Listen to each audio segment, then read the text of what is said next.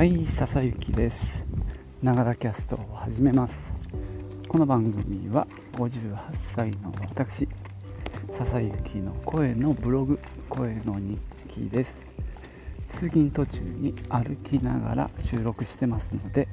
息がはあはあ上がったり周りの雑音騒音化石量などが入ったりしますが何卒ご容赦ください。今日はね久々に晴れてます。日差しもね差してるのでまたね例によって日傘を差しながらの通勤です。もうね空は秋っぽいですね。こう薄く白い雲がかかってますけど風はねまあまあ吹いてますね、えー、台風の影響かな、えー、今日はね土曜日なのでわりかし静かなこう通勤路なんですけども昨日、えー、また新しいエピソードが配信されましたねということで今回はね、えー、力の指輪のお話をしようと思います。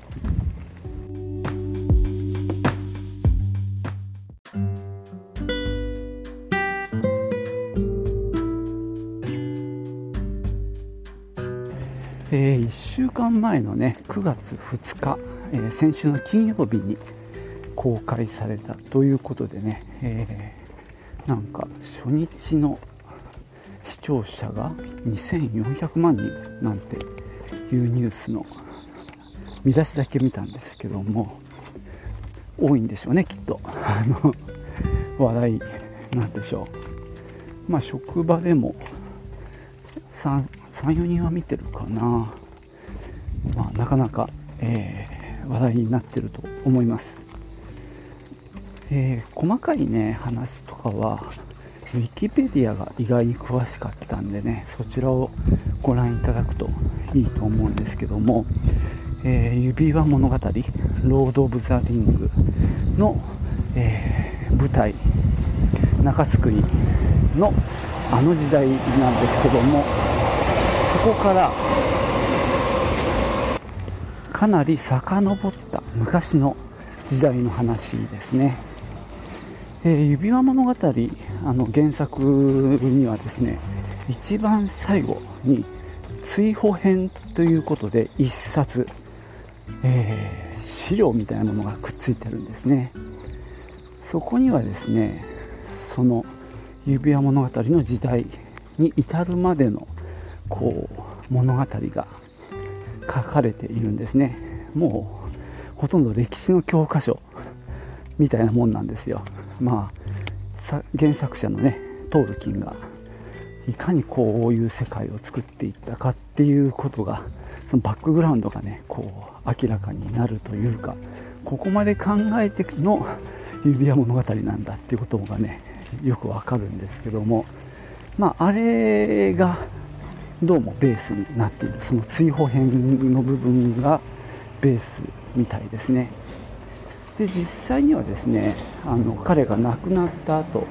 息子がまとめた「シルマリルの物語」っていうね本も、まあ、日本でも出版されてますしさらに、えー、おわらざりし物語かな。そういったものもあの出版されてますね、まあ、トールキンの中ではそれがもう大昔からの物語がこう連綿とつながっていたっていうことがまあわかるわけですね、まあ、彼はそういった多分地形なんかも考慮したり、えー、沈んだり、ね、大陸が沈んでここが残ったとかですね。そういったことも含んで世界を、まあ、構築していたんだなということなんですけども、まあ、今回はその追放編らしいです。でまあ、さっき言ったようにね歴史の教科書みたいな側面が多くて物語として面白いのかと言われると全くそうじゃないんですね、まあ、好きな人が読めばいいっていうぐらいの解説書みたいな感じかな。なのでそれがね、まあ、どういうふうにドラマ化されるのかっていうのは非常に興味があったんですね。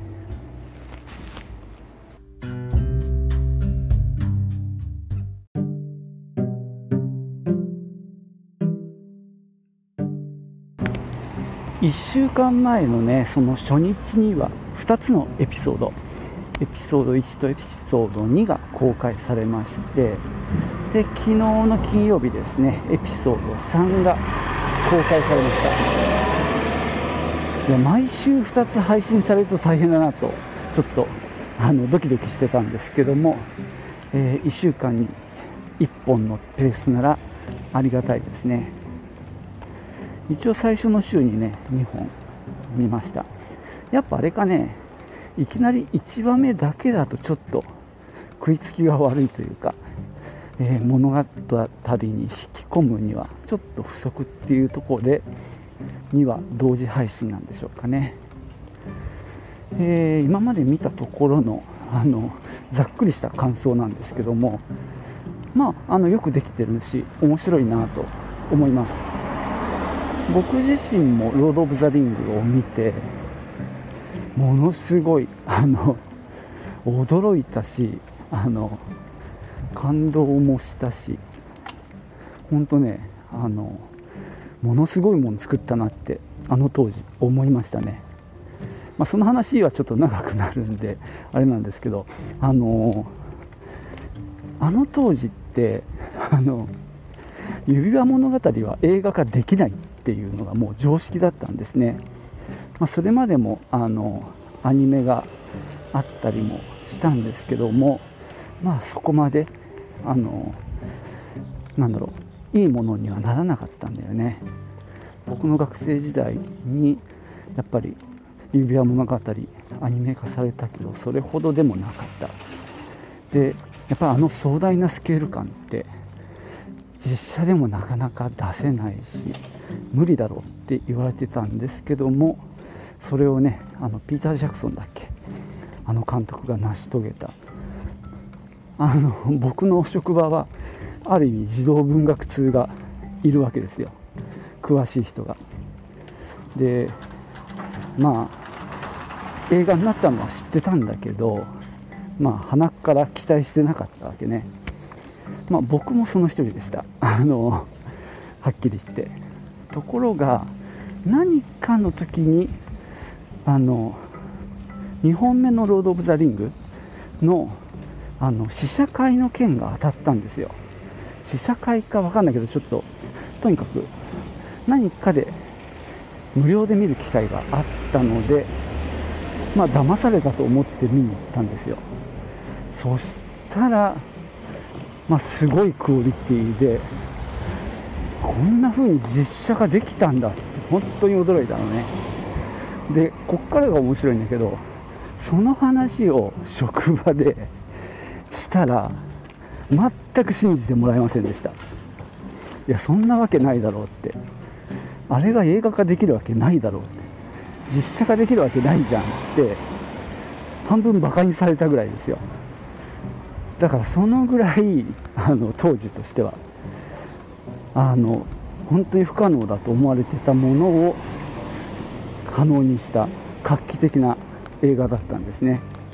なので僕は1を見なかったのを本当に、ね、激しく後悔したわけですけども、まあ、そうやって2を見てで最後のね3も見てまあ3もね当然劇場で見ました。大変満足して。で僕自身あの原作も、まあ、何回か読んでさっきの「シルマリル」とか「まあ、おわらざりし物語」なんかも読んでまあそれなりにあのファンだという自覚はあります。おはようございます。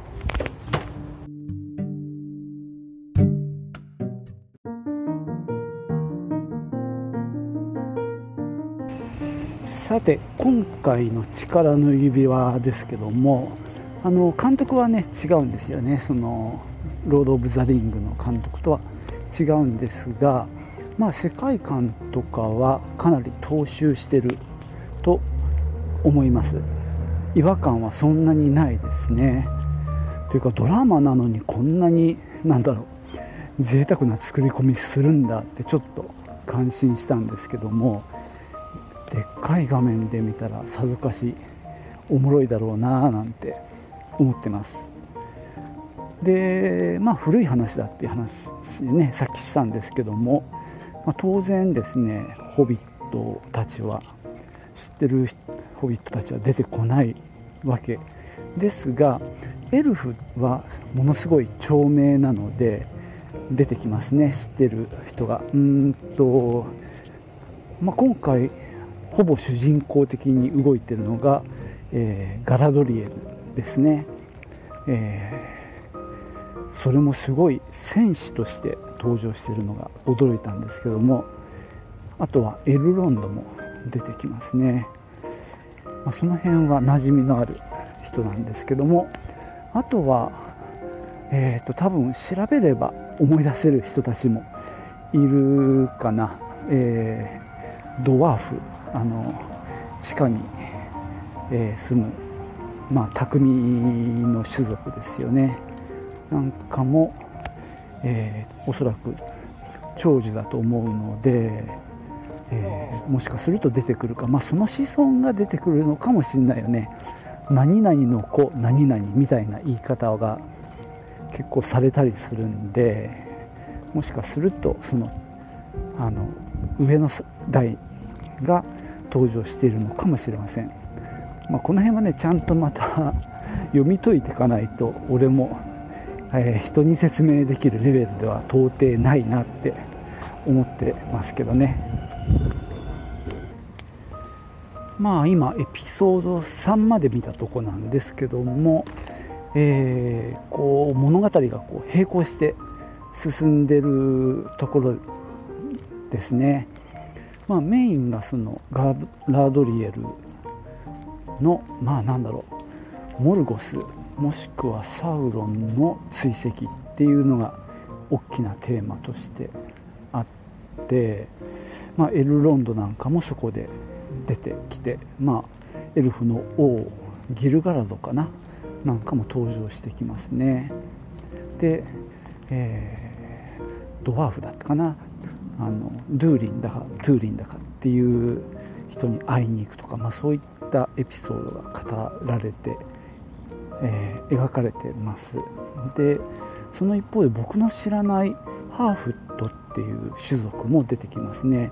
ちょっとなんかホビット的な雰囲気もあるんですけども、えー、そこの女の子脳裏だったかな？なんかも、えー、物語に結構深く関わってくる感じ。それから人間を監視していたエルフ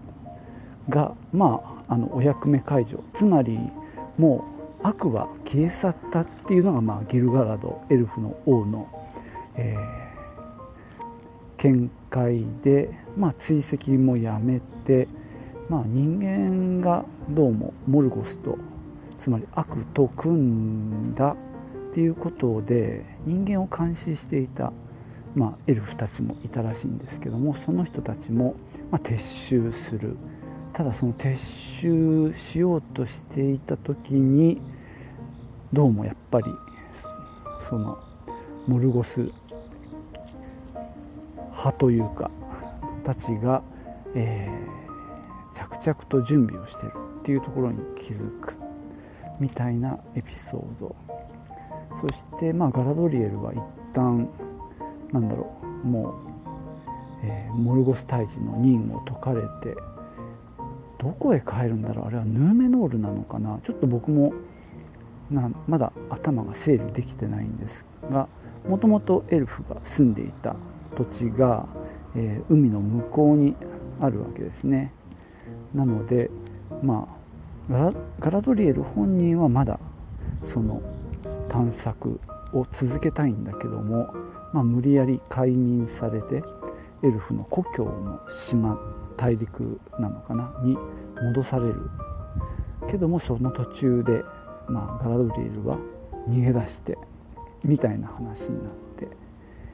いきますね。まあ、その辺りが今同時に進んでいてで南方の人間の種族の、えー、男たちと出会うみたいなとこかな。これでまあねまた中津国に戻って、まあ、戦うのか、まあ、そうなってくんだろうなとは思いますけどね。でサウロンがやはり力をつけるみたいな流れなのかな。なので完全にこれは僕の予想なんですけども、まあ、サウロンが要は力をあのどんどんつけて巨大になっていってでまあその指輪の物語につながっていくあるいはその「ホビット」の冒険の物語につながっていくようなその前段の話をしてくれるんじゃないかなと思っております。もうちょっと俺も予習しときゃよかったね。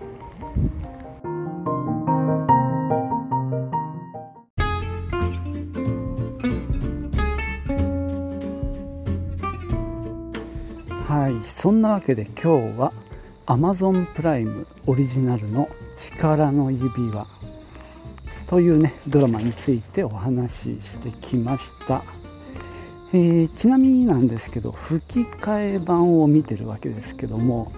えー、途中からですね吹き替え版の上にさらに字幕も出してみています。情けない話ですがちょっとね何言ってんだか分かんないところがあったんだよね。まあ、その固有名詞のわからなさもあるんだけどやっぱちょっとねあのついていけないっていうところがあったので、えー、途中から1話の途中からかな、えー、2話かな、えー、吹き替えプラス字幕で頑張ってみてます。で時々止めて戻ったりもしています。今何が起こったんだろう。みたいなことがねありますんでね。でまあ3話見てやっぱうーん飲み込めてない感がかなりありますね。うん一回もう一度見直した方がいいかななんて思いつつもあのー、追放編をね図書館で借りたのでちょっとそっちも読んでみるかななんて思ってます。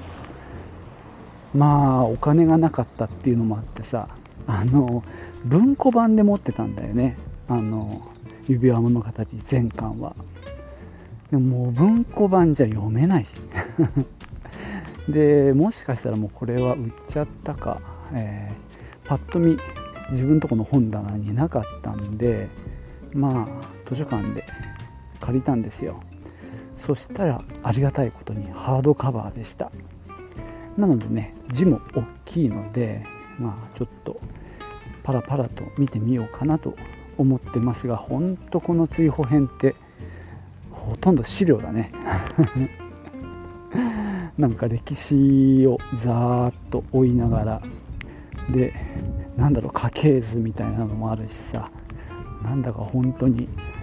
俺もよく前読んだなと思いますが、え当然何にも覚えてないです。ですけどね。ただまあ今これねドラマが始まってるのでその辺を中心にしっかり見るっていうのはなんか良さそうだなと思っております。まだねご覧になってない方まあ Amazon プライムの会員じゃないと見れないんでなんなんですけどね。まあよかったら見てみてください。僕もねもうちょっと勉強してしっかり理解できるようになりたいなと思っております。じゃあ今日はこんなところにします。最後までお聴きいただきましてありがとうございました。ではまたね。チュース。